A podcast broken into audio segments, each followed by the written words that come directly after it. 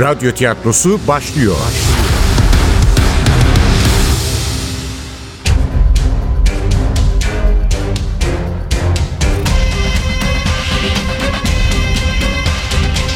Sultanı Öldürme 15. Bölüm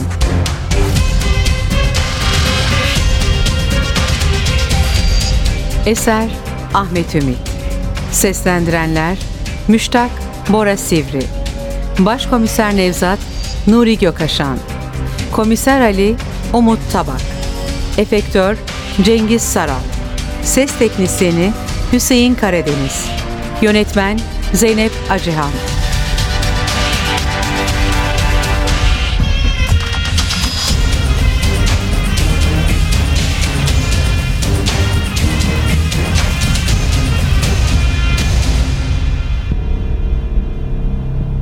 Peki ne zaman olmuş bu olay?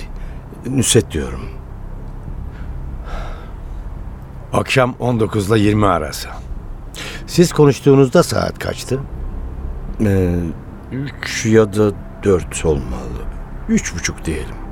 Üç buçuk. Nüzet Hanım mı sizi aradı yoksa O aradı. niye aramış? Yemeğe davet etmek için. Tahir Hoca'yı da çağırmış. Tahir Hakkı Berkli'den mi söz ediyorsunuz? Şu ünlü profesör. Nasıl yani? Hocayla henüz konuşmamışlar mıydı? İlk bana mı gelmişlerdi yani? Eyvah.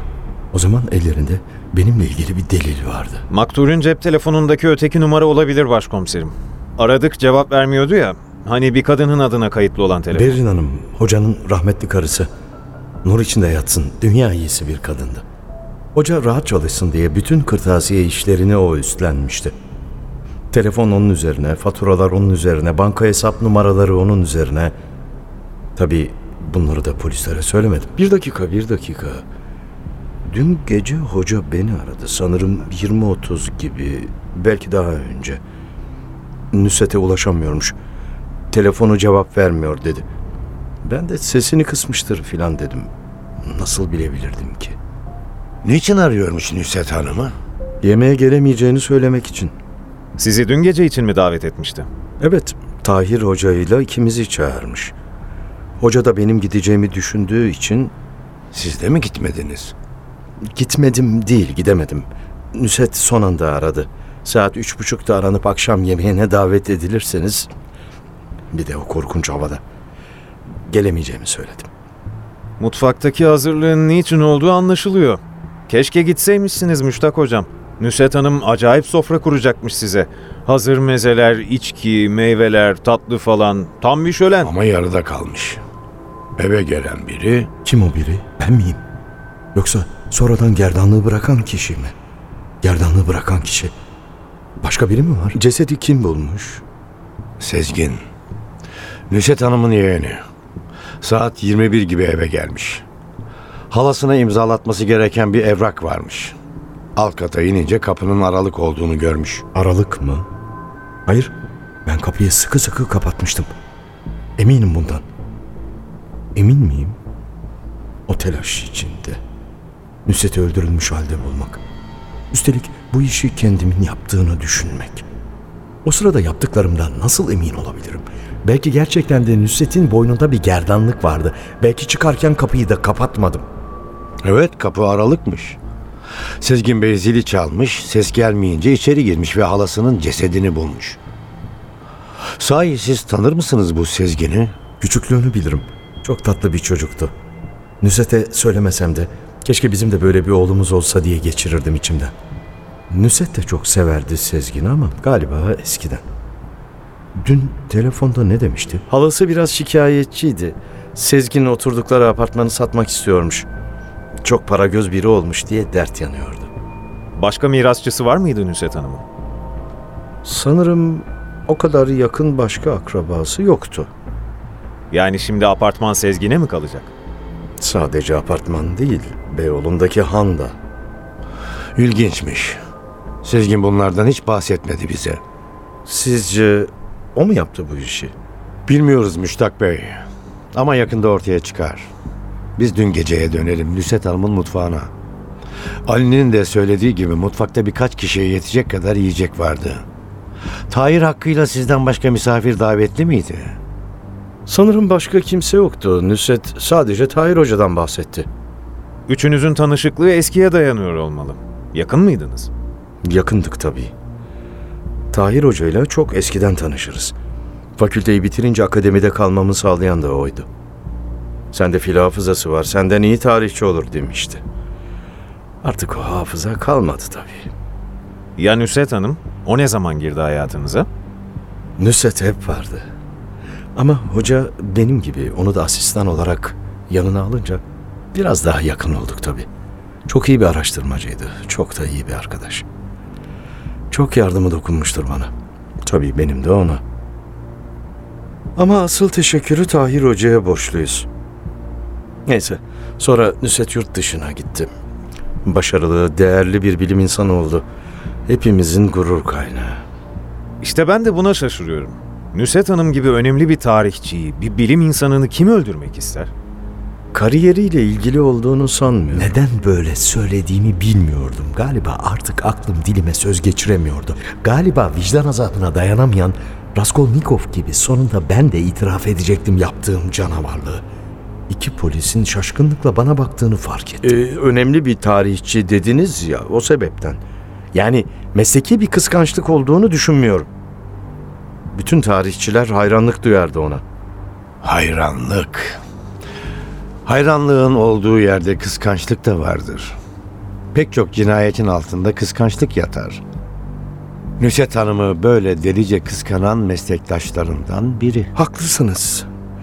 Bizim meslekte de kıskançlık çok olur ama bunun için birbirini öldüren profesörler görmedim. Yani çekiştiği, görüşlerinin uyuşmadığı biri yoktu diyorsunuz. Annemden bildiğim kadarıyla tarih, yorumun önemli olduğu bir bilim dalı. Vesikalar önemsiz demiyorum ama tarihçiler çok farklı değerlendirmeler yapabiliyorlar. Yani bir tarihçinin hak dediğine öteki kara diyebiliyor. Üstelik bazı konular çok da nazik olabiliyor. Nazik mi? Şunu demek istiyorum. Bizim için neredeyse kutsal sayılacak bazı padişahlar var. Örneğin Fatih Sultan Mehmet. Milletçe gurur kaynağımızdır Büyük Hakan. Evet diyelim ki Fatih Sultan Mehmet. Yanlış biliyorsak lütfen düzeltin. Nusret Hanım'ın ilginç bir tarihçi olduğunu öğrendik. Alışıldık görüşleri çürütmeyi, sarsıcı, hatta insanları öfkelendirecek yorumlar yapmayı seviyormuş. Öyle değil mi? Tam olarak öyle Nevzat Bey. Bu kadar kısa sürede bu kadar doğru bir kanaate varmış olmanız ilginç.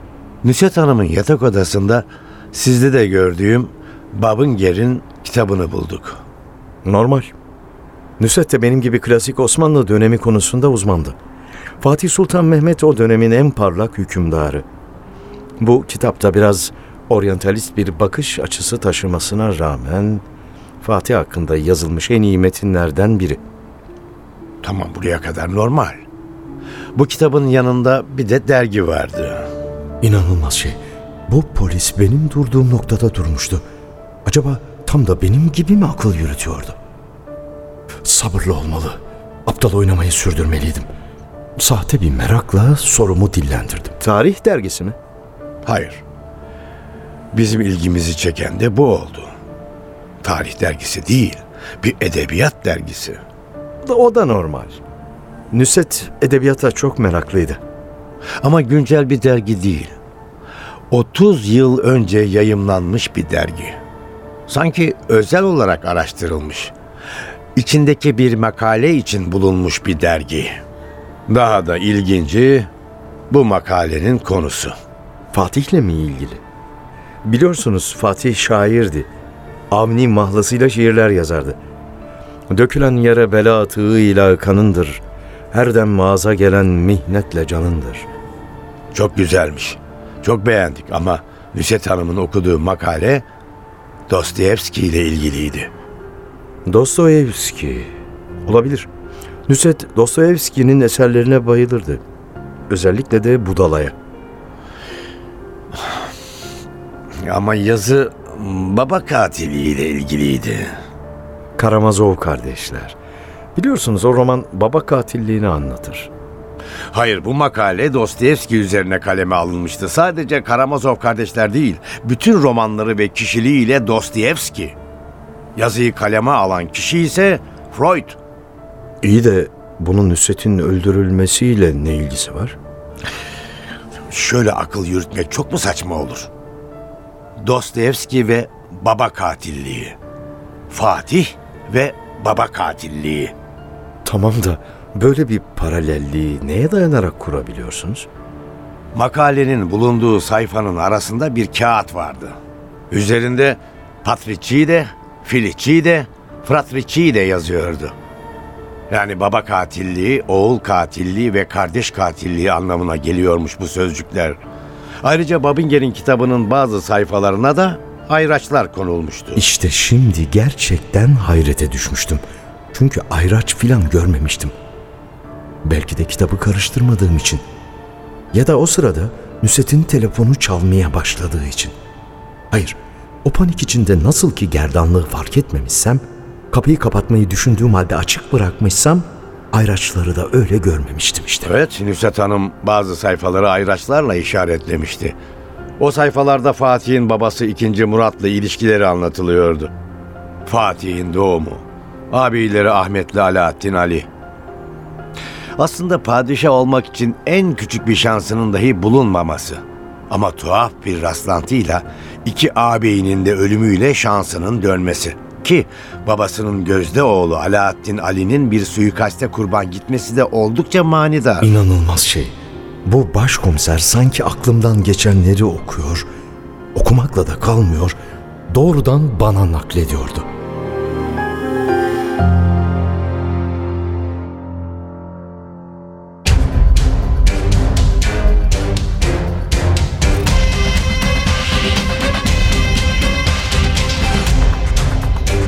Sultanı öldürmek.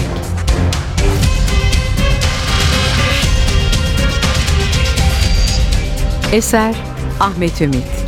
Seslendirenler Müştak Bora Sivri. Başkomiser Nevzat Nuri Gökaşan. Komiser Ali Umut Tabak.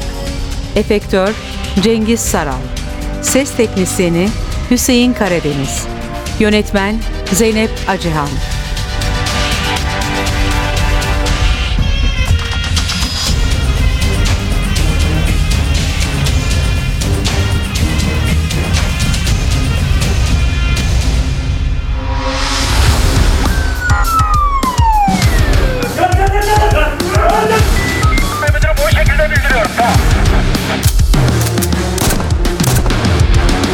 Radyo tiyatrosu sona erdi.